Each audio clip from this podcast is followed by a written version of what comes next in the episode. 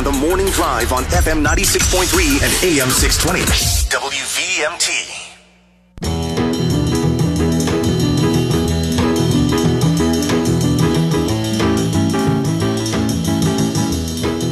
Welcome back to the morning drive, everybody. Kurt and Anthony here, and joining us in studio, it's the man with the perfect name for the perfect job. It's Chittenden County Senator Tom Chittenden. Good morning, Senator Chittenden. Thanks for having me. I was wondering what music you'd play in. I know with certain guests, you always pick music that aligns with uh, their, either their preferences. Who was that that you just played? This is Ray Charles. Ray Charles. Yeah, and this one I, I it just came out of the. We have a big bucket that stuff comes out of. Yeah, and sometimes I, I do. I, I like to grab music that is a, a guest's favorite. And uh, today I my computer's running a little slow because I pulled up too many videos from the Super Bowl. Well, I'm big on Pink Floyd. If you can find a Pink Floyd intro Yeah, song. you got it. That's easy. I'll put that one down. Easy. That's easy.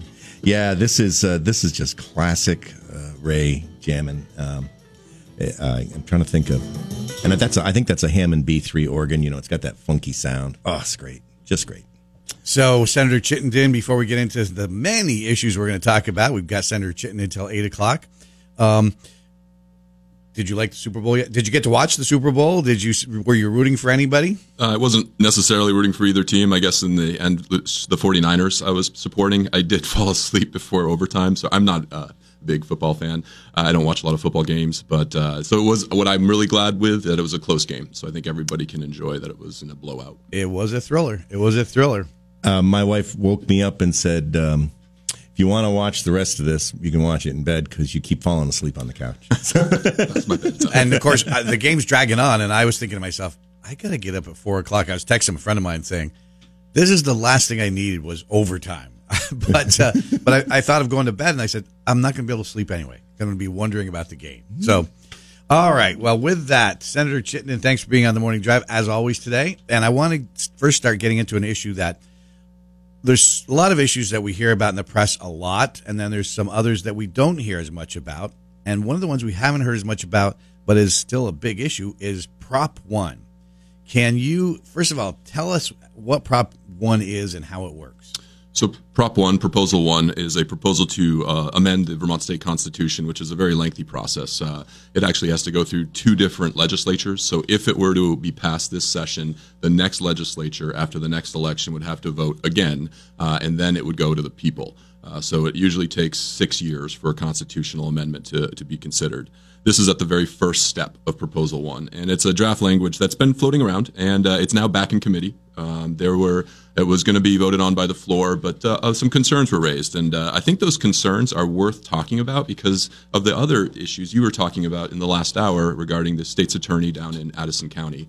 Not weighing in on the merits of the case, it seems to be evolving, and I don't know enough about the particulars, and I want to let the process hang out uh, or continue to pro- go through. I think it's still useful to think about how we handle elected elected office in Vermont relative to other states. This proposal would have given the legislature uh, the ability to set qualifications on the office of sheriff, and that's how it originally started. Then they amended to expand it to state's attorney's office. For the voters that might not be tuned in as much, those two offices, kind of unique in Vermont, are four years long, not two years. Every, uh, not I shouldn't say every, but all the other statewide as well as legislative, uh, meaning the uh, Senate and the House, are all two-year seats. But the sheriffs and the state's attorneys are four-year terms. So this would have allowed, uh, in the final version, the uh, legislature to set rules, qualifications. Was and that was my first issue with it. It was just very vague. Those qualifications aren't narrowed in or tied to the role itself. There was just no specificity. They argued the Constitution should be vague in that sense. I, I sensed a concern that those qualifications could veer in different ways following the predilections of the currently serving legislature. So my other concern was uh, with those qualifications, if we would allow the legislature to set them, um, we would be taking away or disempowering the voters and empowering the legislature. And that just seems at odds with what I see uh, an elected representative democracy to be all about. So I, I raised that concern. And I guess the point I wanted to make from what I heard in your last session, what I would support, and I, I'm not saying we need to do this, but I, I think it's a better conversation to have, and I'd love to hear your thoughts on it. Um, other states, 19 other states, have recall provisions. And so Yeah. I'm not saying we, we need to make it easy to have elections and have people be recalled, but that keeps the power with the people and not the General Assembly. Thank you. Can you first explain, though, uh, in Prop 1, I know you said the language is vague, and they want to put some language in place that would allow the legislature to be able to remove sheriffs and um, states attorneys through some other means. That obviously we saw that the, there was the impeachment committee that was looking at Sheriff Grismore, and mostly seems to seems to be that's going by the wayside now, and the state's attorney in Franklin County who then resigned. So how would they how would they change the process through the through Prop One? My understanding from what was presented is that these qualifications set by the legislature, should this go through, would allow for the legislature to um, what do you want to say? Not diselect, uh, to remove from office. I think that would be the right term. These these elected individuals. And how's that different than impeachment, where they remove them from office? So this would be probably more administrative. So you set those qualifications. If you take the certification away, then through an administrative function within the governor's office or within a, an overseeing body, they could then remove the person without having to go through the very lengthy and political and expensive process of impeachment that um, they argued was too laborious and too difficult to actually accomplish removal. And but there'd be an actual vote where the legislature would vote to remove someone, or, or not. That's not how I interpreted it. So this would allow to avoid that process. Well, that's even more concerning. I mean, I I, I, I like the idea. I, I am I'm, I'm they're they're duly elected, you know, and like you said, the power to the people. Uh, doesn't need to be a simple process, a recall process or something, but but then even if it's an administrative uh, uh, function, uh, I like the idea that, that that has there's a high bar, say two thirds of, of the legislature uh, plus the governor, or that something you know some kind of high standard to remove an elected official. My other concern is just Vermont isn't the same. We're not homogeneous across the entire state. Uh, Franklin County has different um, priorities yeah. than Chittenden County, than Bennington, than different. So we if we let the legislature set a statewide standard based on what the prevailing winds in Montpelier are, that might shut out from the process people that want to highlight certain issues that would want to run on topics. So I'm concerned that we wouldn't allow for communities to choose the representatives that would represent what they care the most about in those circumstances. And I guess I'm still not clear, but maybe that is part of the vagueness of the language, which is if the legislature removes gets to more power to remove them, but not through the impeachment process, but they don't vote on it, it's done administratively. I still don't. I still. I'm not clear how that occurs. And that's the That's the questions that are being language. raised. That's why it was pulled back to committee. So now it's in Senate Judiciary. I think they're taking more testimony.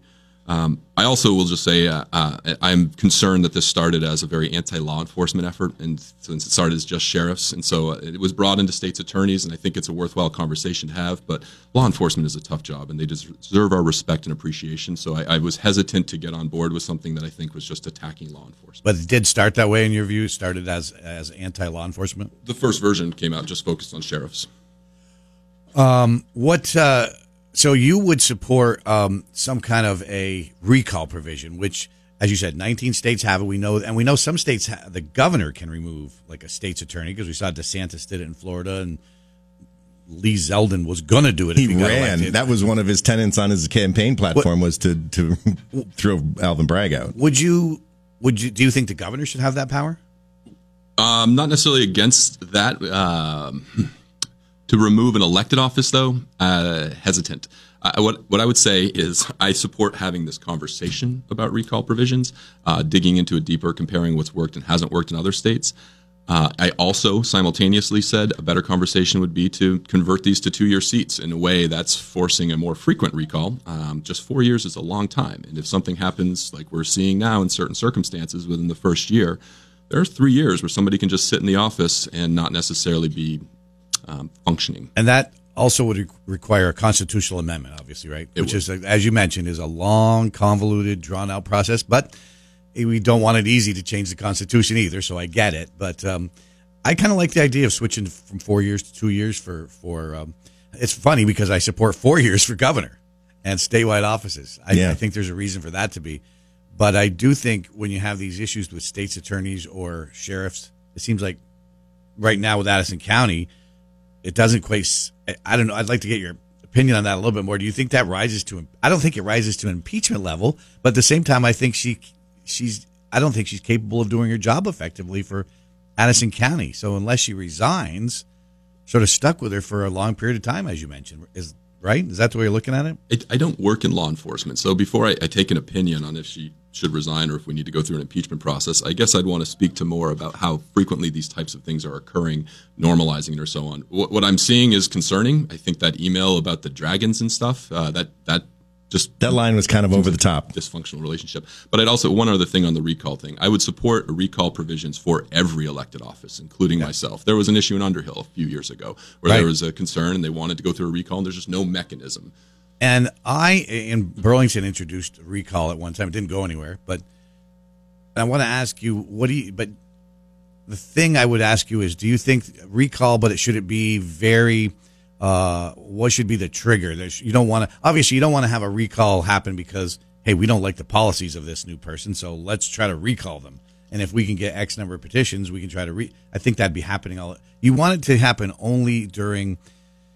I mean, maybe it needs to be thought through more. But do you have you thought about what there might be the triggers that would that would trigger somebody to have to get a high level of of petitions to do it, or, or not? I, I'd I'd want to look at what other states have done. I would definitely say a, a very high bar would be required in my mind. So, for example, I think if you had to petition to get the question about whether or not a recall should occur, that would have to be placed on an already scheduled ballot. That might be a way to c- contain costs, uh, and that would be a two-step process where you would get a certain threshold.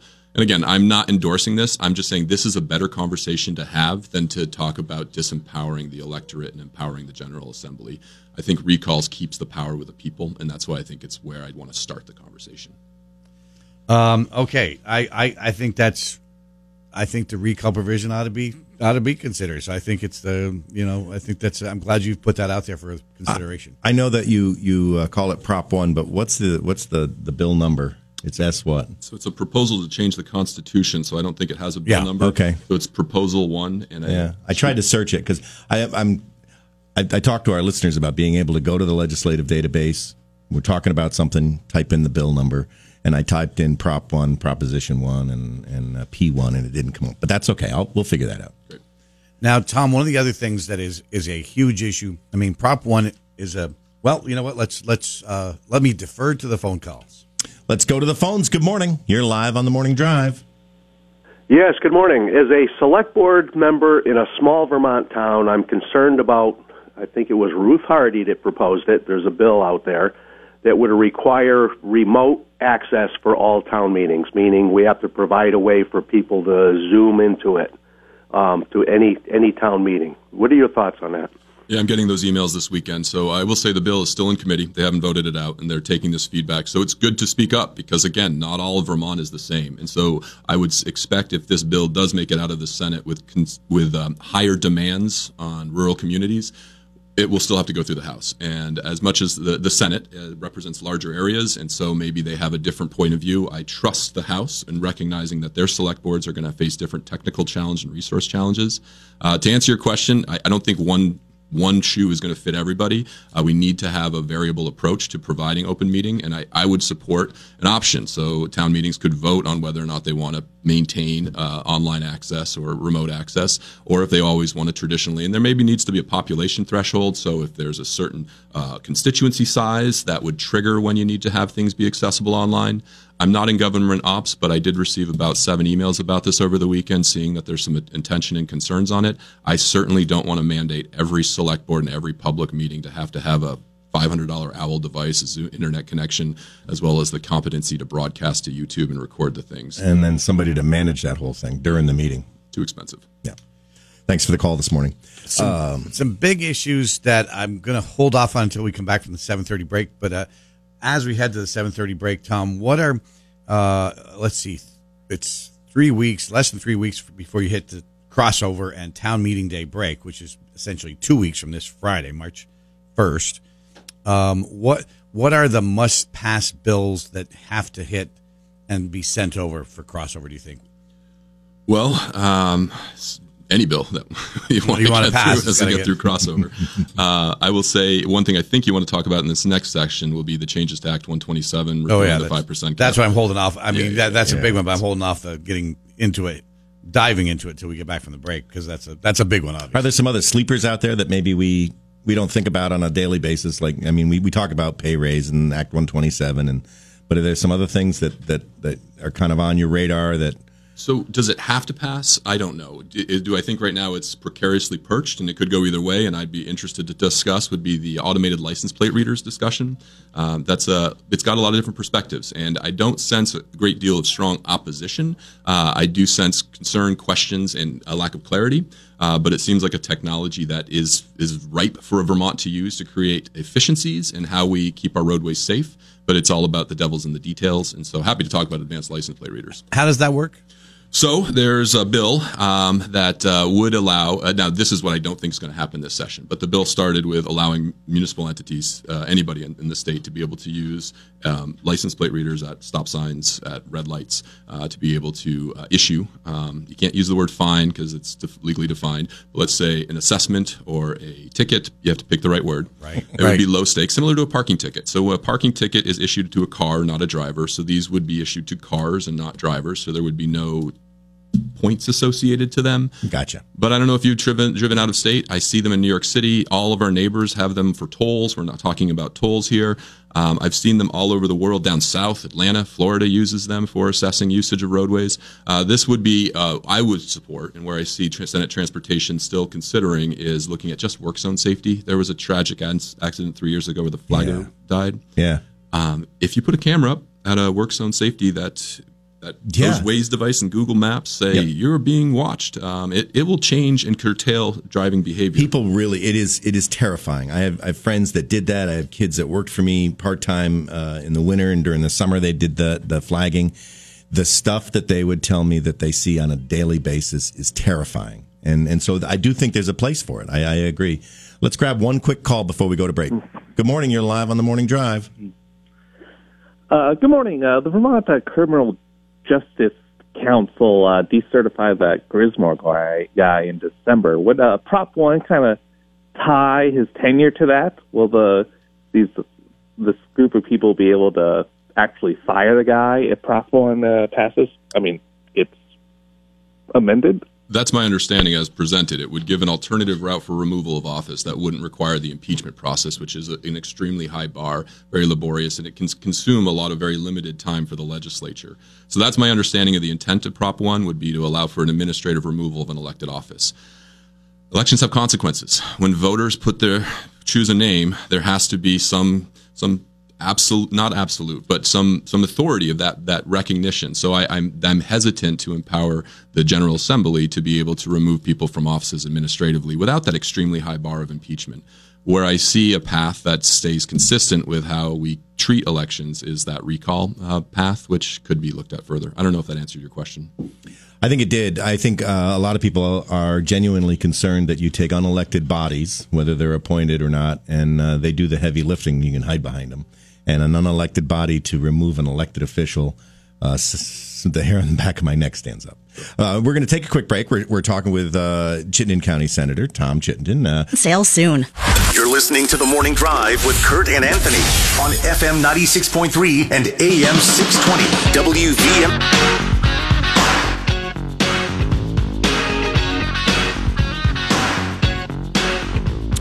Welcome back to the Morning Drive, everybody. If you have a question for our guest this morning, Senator Tom Chittenden, give us a call on the Mackenzie Country Classic Hotline, 888-414-0303. And Tom, uh, we're talking about again the the big, big, probably the biggest issue for most taxpayers is this property tax issue and the potential for a 20% plus increase. Do you think this tweaking of the formula will be enough? Uh, because, for example, I know looking at the seven day story here, they're talking about that they're going to allow uh, school boards to delay their votes right up to April 15th, but only if they choose to. And then you wonder how many will take advantage of it. I know you, you mentioned Mount Mansfield. We don't know how many others will. I will Burlington. Um, I don't know. Uh, will will enough districts do that? Delay their vote for a month. We- You know, right now they've already got their budgets planned. We're three weeks out from the vote, basically, right now. What what else do you think needs to be done to bring this this increase to a acceptable level? I, I think a good amount will reform their budget and then rewarn a vote. And if they go forward with what they currently are, the voters still have this final say on this. And so if the voters vote down budgets on town meeting day, they're going to have to rewarn a vote anyway. Which happens. So, but to answer your question, no, the 5% cap is not going to fix the issue. Uh, I definitely think more needs to be done. I definitely support repealing the 5% cap because of I've looked at it. I was very hesitant for a while. I didn't want to pull the rug out from underneath the school boards. But as I look at it, the fiscally prudent thing to do, this will lower the overall uh, approved budgets, which will lower the property tax rate increases that Vermonters are seeing. And it's also just what needs to happen. What else we need to do? Uh, one key thing that I think was in your time in the legislature, Kurt, and I'd love to hear your thoughts on. We need a common ledger of financial reporting for schools in the state of Vermont. I guess it was pushed six, seven years ago. It was working its way through, and then in my first year, it was effectively the final death knell that the communities, the school board, the school districts just could not get on the same page with the same platform and the same software. Seriously? If, if we want to achieve equity in the state of Vermont, we need to consist, make consistent our measurement of what we're spending on in each of our schools so that we can compare apples to oranges to look at resources, outcomes, and methods, and then identify inequities and, and compare where things are being spent and aren't being spent to, to uh, greater standardize. So there's no common ledger right now? So there was an effort to do so, and it um, collapsed on its own weight. There was a lot of struggles because they're di- similar to the qu- questions uh, about the open meeting law in small communities in the state. Different school districts have different level- levels of administrative functions. And so I also hear, and this is before my time, that the uh, Department of Education, uh, the term was used gutted back in 2008, and so they just have a lot of less administrative staff. I, if we want to stand up some more staff in the uh, Agency of Education to standardize budgeting, uh, to support all the districts across the state, centralize those resources, create some economies of scale, and make it easier for every school district of any size be able to consistently report what they're spending on. That's the first step to start to either rein in spending or justify spending or shift spending. And I know this is a tough nut to crack, but I have to ask you anyway. Um, when you talk about voters can go out and defeat their school. You know, they have the opportunity to vote against the school budget if they're not happy with the way things are going. That is definitely true. But my concern is we don't see that happen that often, and I really do think that voters are are there's a total disconnect with voters now about what their vote even means, right? With the system that we're in, because if you're in one town, you say what difference, and you and they're told by their local elected officials or people running for office. I've seen it right in Burlington when I was running that if even if you vote against the school budget doesn't matter because in Montpelier they're going to raise your taxes anyway. So and because you're going to pay for you know down here in Rutland we're going to pay for Burlington spending. Uh, do, do you think that? I know it's a, as I said, a big nut to crack, but don't you think we need to have some real reform of the way we fund education and sort of reconnect voters with what their votes mean? Yes, so the two aspects one the 5% cap is the big problem there is that we're seeing a disconnect between yeah. what people vote on. So that's why we need to remove it and make that amendment. But the other broader question you know scott beck you should have oh, him yeah. on. He has got some great ideas about better connecting what we are uh, what we are putting forward to our communities with their tax rates. Simply for the homestead tax declaration um, process that we currently do in our taxes he says other states do it in a much different way that makes it a lot more accessible and less time consuming. He's got a lot of thoughts uh, that i keep going to him to try to understand where he's on the House Ways and Means to simplify and standardize and clarify uh, our school budgets and our voting process. I think that's what's frustrating because Vermont, we know we're one of the smallest states, and yet we have some of the most complex funding mechanisms. And then you find out that, you know, it's something simple like you can't compare apples to apples with the ledger because we don't have a common way of reporting expenses of schools. It is very complex. Arguably, the complexity achieves fairness, some degree of fairness. So yeah, lack of complexity is less fair, but it's not perfect. And I'm really worried the new formula, if you read my three page post on my Facebook page this weekend, this new formula is just going to drive up spending and reduce revenues over the coming years. So we need to make more changes beyond just repealing this 5% cap. And the spending, which has gone up astronomically, has not necessarily uh, resulted in higher you know, outcomes. Yeah, hasn't. Let's go to the phones. Good morning. You're live on the morning drive. Good morning, gentlemen. Uh, the senator, my concern uh, with with everything about software is we need to really look at all the, these different software programs, as you say, but software vendors, and, and this is, has to do with the contracting by the state. Software vendors continually put you in a situation where you are constantly buying and upgrading, much less updating. There needs to be some additional terminology in the contracting to help keep those software costs down. Because right now, tech is basically the, the best money grab in the market, and you and the government is the best money grab to get it from. I completely agree with you. And what's happening right now is each school district with much smaller budgets and smaller administrative staffs are negotiating those contracts and terms redundantly to others. I would see a, a lot more value Sure. in using the leverage of the Agency of Digital Services to, in, in concert with the Agency of Education to negotiate stronger contracts at a larger scale uh, to get better terms as well as the consistency that I think we desperately need. Tom, we're almost out of time on the bottle bill. Uh, the legislature uh, sustained the governor's veto. It was one of the rare ones that he won. How did you vote on that, and why? So I was uh, against expanding the bottle bill consistently during my first term. I voted against it, uh, as well as every time it was before us. I, I I have another piece on my website uh, too, uh, my Facebook page about why I just I think there's better ways to expand the blue bin, the convenient services for everybody. That would also uh, increase the reclamation of all plastics and all materials. This would stand up a redundant system, uh, collecting just plastic bottles, water bottles, which are already the cleanest plastics, and it would pull them out of our blue bin system, which our waste districts like Chittenden Solid Waste District uses uses to subsidize the cost to consumers for recycling. So it actually CSWD was against this, and they made a very good case as to why, as that it would deter uh, deter valuable because they sell those plastics and those aluminums uh, in the market to subsidize their costs. They were against standing up a redundant stream. I fully support expanding our blue bin systems, and that's the better direction to go in. And on the transportation fund, Tom, you're on that committee. How do we make up for declining revenues uh, that we're seeing, obviously, as a result of uh, the gas funds are going down? I was, I was worried you wanted to talk about taxes. My good friend Russ Ingalls is calling me Tommy Tax these days, but we have we have to pay for things. Oh, you don't want that name. we have to pay for things uh, that we prove, approve in our budget, and so uh, the, how we do it is important. There are three revenue sources that we could look at um, that I think are worth the conversation. One, electric vehicles don't pay into the gas tax, and they are not paying anything more, but they're using our roadways, and our roads need to be painted, plowed, and paved. So, looking at a $112 car registration surcharge for battery electric vehicles, so not hybrids. Uh, that's something that is likely to come over the next three years, but maybe accelerating that. We've been waiting until there's a certain adoption rate, but we have about 10,000 to 12,000 electric vehicles right now. You add a $112 per year, that's a million bucks, and we're short about 10 million in the uh, transportation fund looking a couple of years out. Another one, I'd love to hear your thoughts on this. Many states do this. Vermont doesn't. In Vermont right now, when you register a 20 year old Cavalier, you're paying $200 for two years. And if you register an $80,000 Tesla, you're paying $200 for about two years. Other states have ad valorem registration tax. Now, my good friend Jane Kitchell would, would remind me that we have a purchase and use tax that New Hampshire doesn't and others don't. I would just, uh, my point is when you buy an $80,000 brand new car, you're usually getting it for five to 10 years. It, it's people use it for longer periods of time and they only pay that purchase and use the first time they buy it. When you buy a Cavalier that's 20 years old, you maybe got a year or two out of it. And so you're paying the purchase and use every time you buy a new car.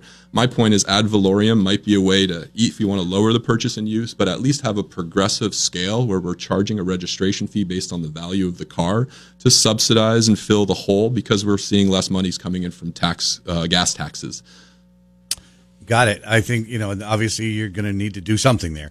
Uh, lastly, Tom, um, the report is that with the tough budgetary year, uh, that the legislative pay increase, which went from doubling last year to only 75% this year and then down to 42%, may be going by the wayside altogether. Is is is that pay raise dead?